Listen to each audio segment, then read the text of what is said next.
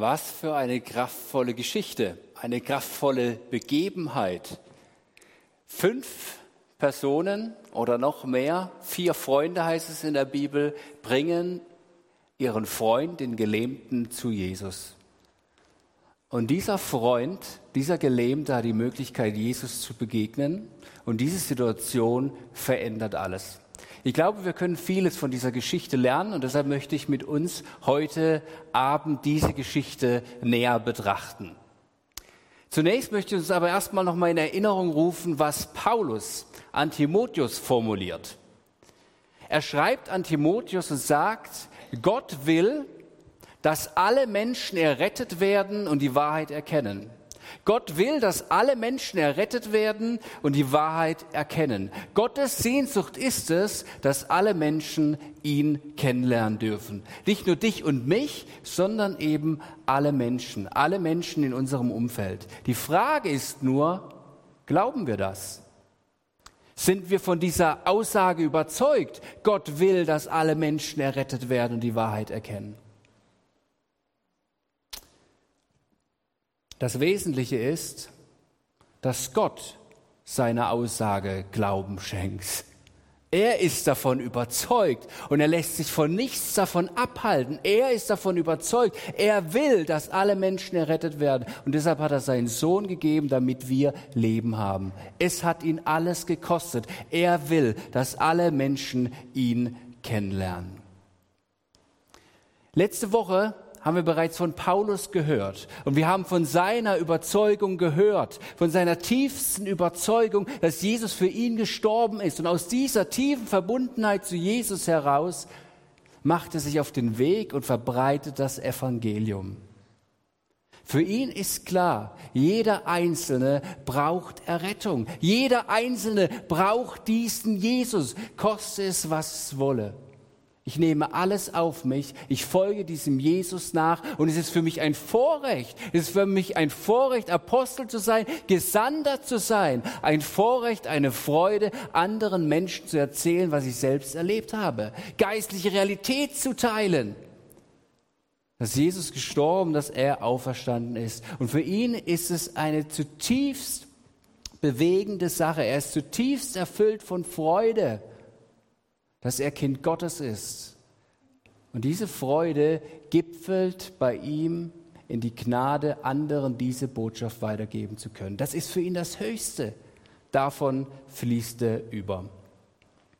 Und gleichzeitig haben wir aber letzte Woche auch gespürt, dass in unserem Kulturkreis nur sehr wenige etwas mit diesem Begriff der Errettung anfangen können. Und so spüren wir, dass es uns manchmal an Sprachfähigkeit fehlt, um unserem Gegenüber das Evangelium irgendwie weiterzugeben.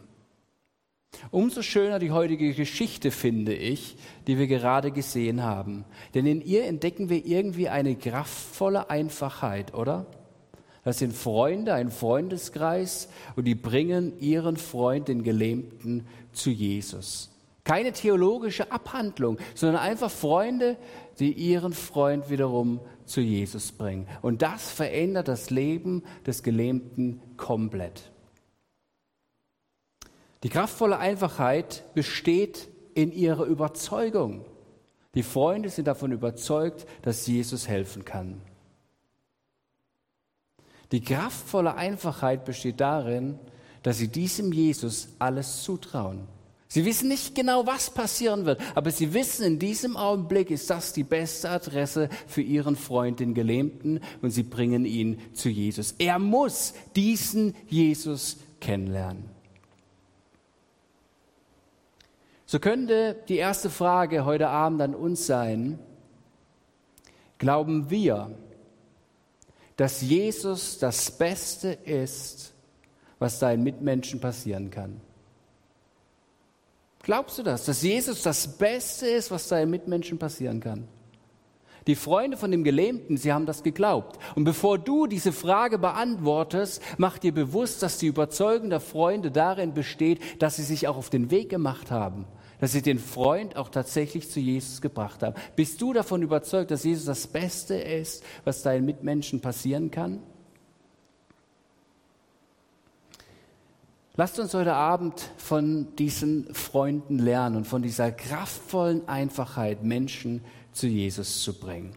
Das Erste, was wir von den Freunden lernen können, wozu sie uns einladen, ist, dass wir uns die Sicht Gottes schenken lassen.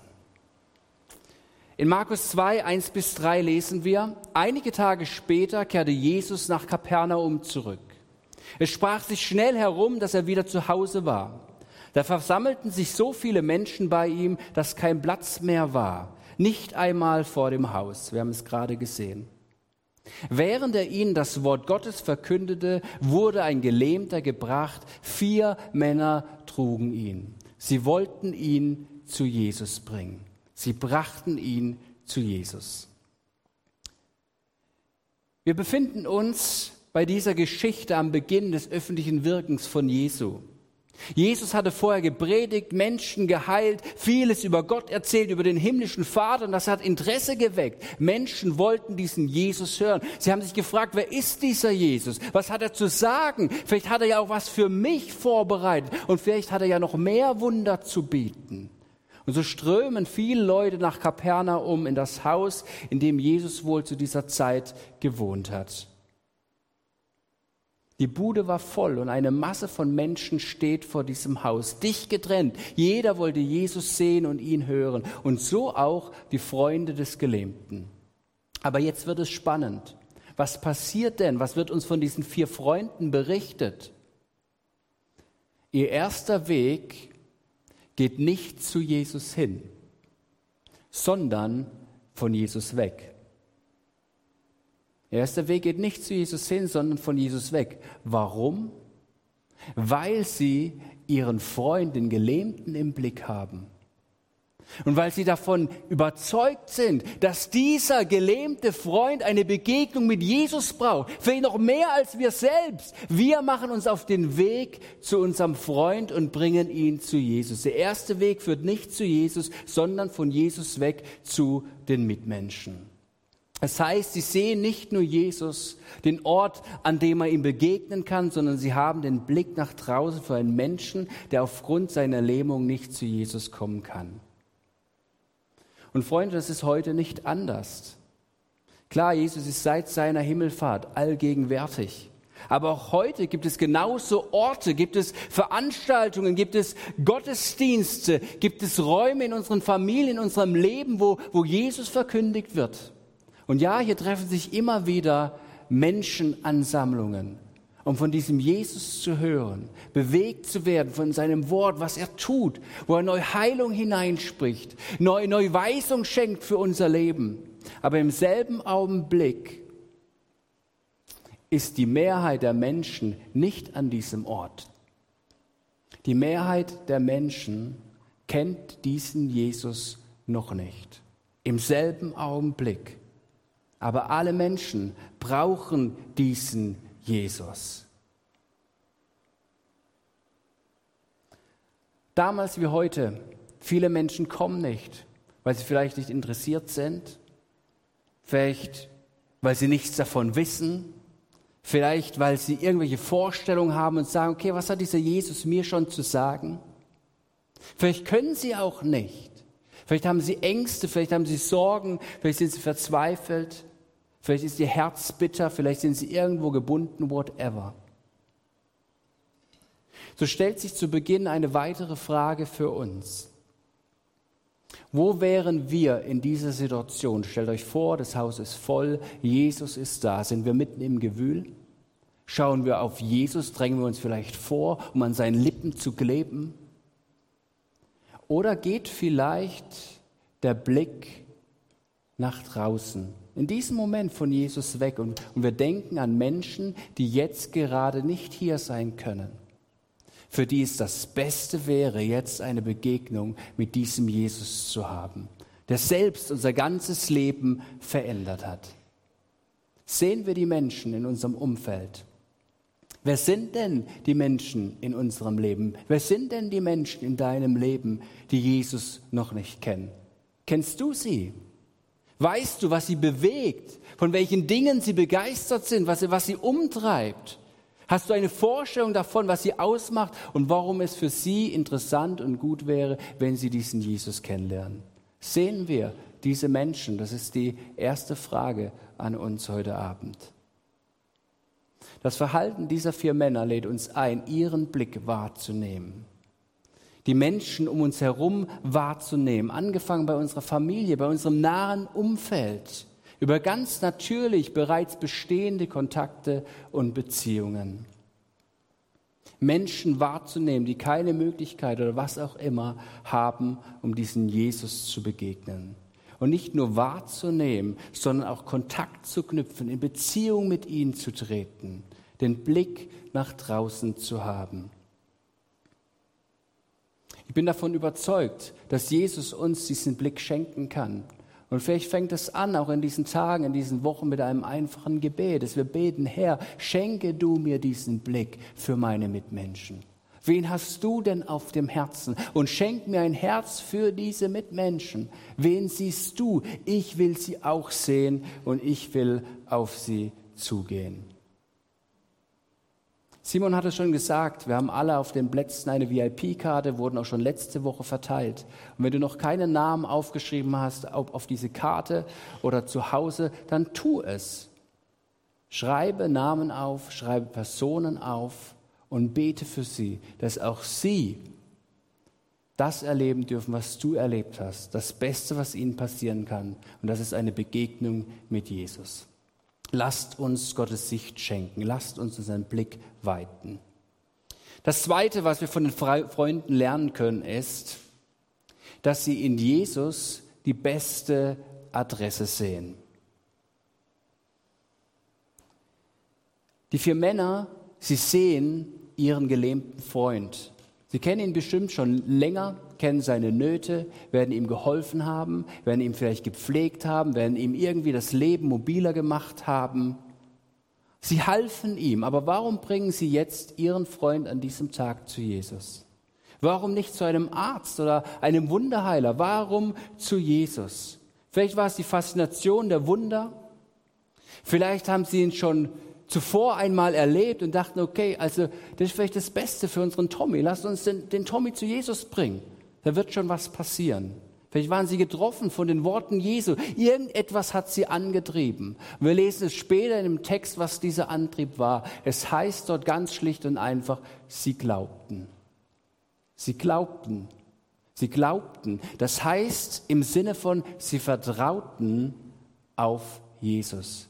Sie vertrauten darauf, dass wenn sie ihren gelebten Freund zu Jesus bringen, dann ist das die beste Adresse in diesem Augenblick. Dann wird etwas passieren, was ihrem Freund gut tun wird, weil Gott voller Güte ist, weil dieser Jesus voller Güte ist. Und so machen sie sich auf den Weg. Glauben im Sinne von Vertrauen und Glauben im Sinne von Überzeugung. Sie sind davon überzeugt, dass in dieser Situation es das Beste ist, dass ihr gelähmter Freund eine Begegnung mit diesem Jesus hat. So stellt sich eine zweite entscheidende Frage für uns. Die erste war, wo stehen wir, wo, wo geht unser Blick hin? Und die zweite Frage ist, wie überzeugt bist du davon, dass Jesus das Beste für deine Freunde ist? Wie überzeugt bist du davon? Ich glaube, wenn du zutiefst davon überzeugt bist, wenn wir zutiefst davon überzeugt sind, und da nehme ich mich mit hinein, dann wollen wir ihnen die Erfahrung, die wir selbst gemacht haben, auch mitteilen. Wenn du von etwas überzeugt bist, wenn du von etwas erfüllt bist, voller Freude, dann möchtest du es auch mit anderen teilen. Wenn du überzeugt bist, dann betrachtest du übrigens deine Mitmenschen auch nicht irgendwie als Evangelisationsobjekte, als irgendwelche Evangelisationsziele. Siehst sie nicht mehr irgendwie als Beuteschema, siehst sie nicht mehr als Bekehrungsprojekt, es ist schon fast beschämend, dass ich, das betonen muss, aber es ist doch oft die, die Realität. Wir empfinden irgendwie Evangelisation als etwas von Jesus weiterzugeben. Vielleicht manchmal als Pflicht oder es gehört halt irgendwie dazu oder es ist irgendwie ein Projekt, dann mache ich mich halt auf den Weg. Wenn du so denkst, dann ist dein Grad an Überzeugung, dass Jesus wirklich das Beste für deine Freunde ist, nicht gerade ausgeprägt.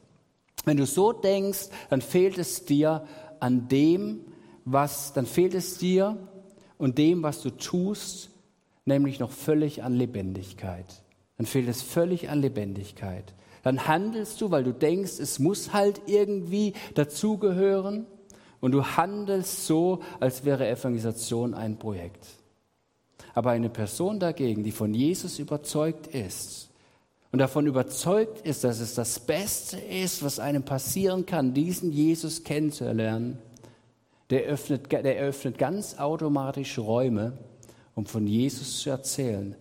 Öffnet ganz automatisch Räume, damit andere in die Begegnung zu Jesus kommen. Es wird zu etwas ganz Natürlichem. Ist so wie, dass wir, wenn du von etwas begeistert bist, du willst es einfach mit deinen Freunden teilen. Wenn du irgendwas auf Instagram postet oder so, du, du willst einfach deine Freude teilen. Ganz egal, ob die anderen deine Freude erwidern oder nicht. Du sprudelst über und du teilst, du teilst, weil du von etwas überzeugt bist. Dasselbe gilt für unseren Glauben und unsere Beziehung zu Jesus. Und die Frage ist, teilst du aus Freude? Teilst du, weil Jesus das Beste ist, was deinem Gegenüber passieren kann? Oder teilst du, weil du musst? Teilst du, weil du ja auch irgendwie schon willst, aber es irgendwie auch mühsam ist? Also warum teilst du? Ich glaube, der Schlüssel liegt am Grad unserer Überzeugung, am Grad unserer Freude. Mir ist das ganz wichtig, wisst ihr, diese 42 Tage sind nicht irgendwie ein Projekt, ein Gemeindeprojekt, was wir halt irgendwie durchziehen. Und auch bei der Evangelisation haben wir es nicht mit irgendeiner theoretischen Abhandlung zu tun, sondern wir haben es doch mit Jesus selbst zu tun. Und Jesus selbst ist Gott. Und Gott selbst ist nicht irgendeine theoretische Abhandlung, sondern er ist das Leben schlechthin.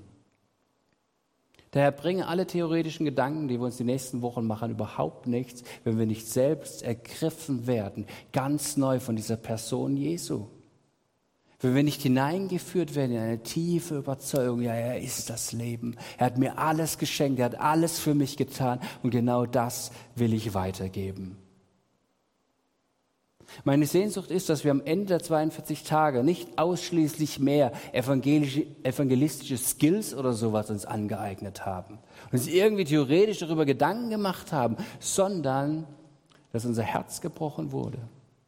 Dass unser Herz verändert wurde, dass unser Herz gebrochen wurde für den Herzschlag Gottes. Dass wir da ganz neu Empfangende sind, dass wir uns den Herzschlag Gottes zeigen lassen für diese Welt, für die Mitmenschen um uns herum, die Jesus noch nicht kennen. Dass wir eine tiefe Lebendigkeit durch Jesus selbst erfahren. Denn genau diese Lebendigkeit, die macht den Unterschied. Auf dem Weg zu einer tiefen Überzeugung können uns dabei vielleicht folgende Fragen helfen. Frag dich mal, wie kam es denn dazu, dass er die beste Adresse für dein Leben wurde? Was erlebst du mit ihm? Was, was begeistert dich an Jesus? Setz dich doch mal hin und schreibe auf, was er dir bedeutet. Und wenn du jetzt denkst, Mist, ich merke gerade, so viel bedeutet er mir vielleicht gar nicht. Oder ich bin, bin selbst verwundert, dass irgendwas in meinem Leben lau geworden ist, dass der, dass der Glaube irgendwie kraftlos geworden ist unspektakulär. Irgendwie fehlt mir die Überzeugung. Dann lade ich dich ein, spür diesen Fragen nach. Tu diese Fragen nicht irgendwie auf die Seite, sondern sei ehrlich und aufrichtig vor deinem Gott. Geh auf die Knie oder lass für dich beten und bring diese Dinge vor Gott und lass dir neu schenken von Gott, was er für dein Leben vorbereitet hat. Lass dich neu ergreifen von seiner Liebe. Der Theologe Augustinus hat einmal gesagt, in dir muss selbst brennen, was du in anderen entzünden willst. In dir muss selbst brennen, was du in anderen entzünden willst. Und daran ist etwas dran. Es ist nicht die alleinige Grundbedingung, um mit anderen Menschen über den Glauben zu reden, aber es ist eine Basis, die hilft, überhaupt den Blick dafür zu gewinnen, dass Jesus nicht nur eine Antwort für dein Leben ist, sondern auch eine Antwort für das Leben deiner Mitmenschen weil wir gemerkt haben, selbst erfahren haben, dass er die richtige Adresse für unser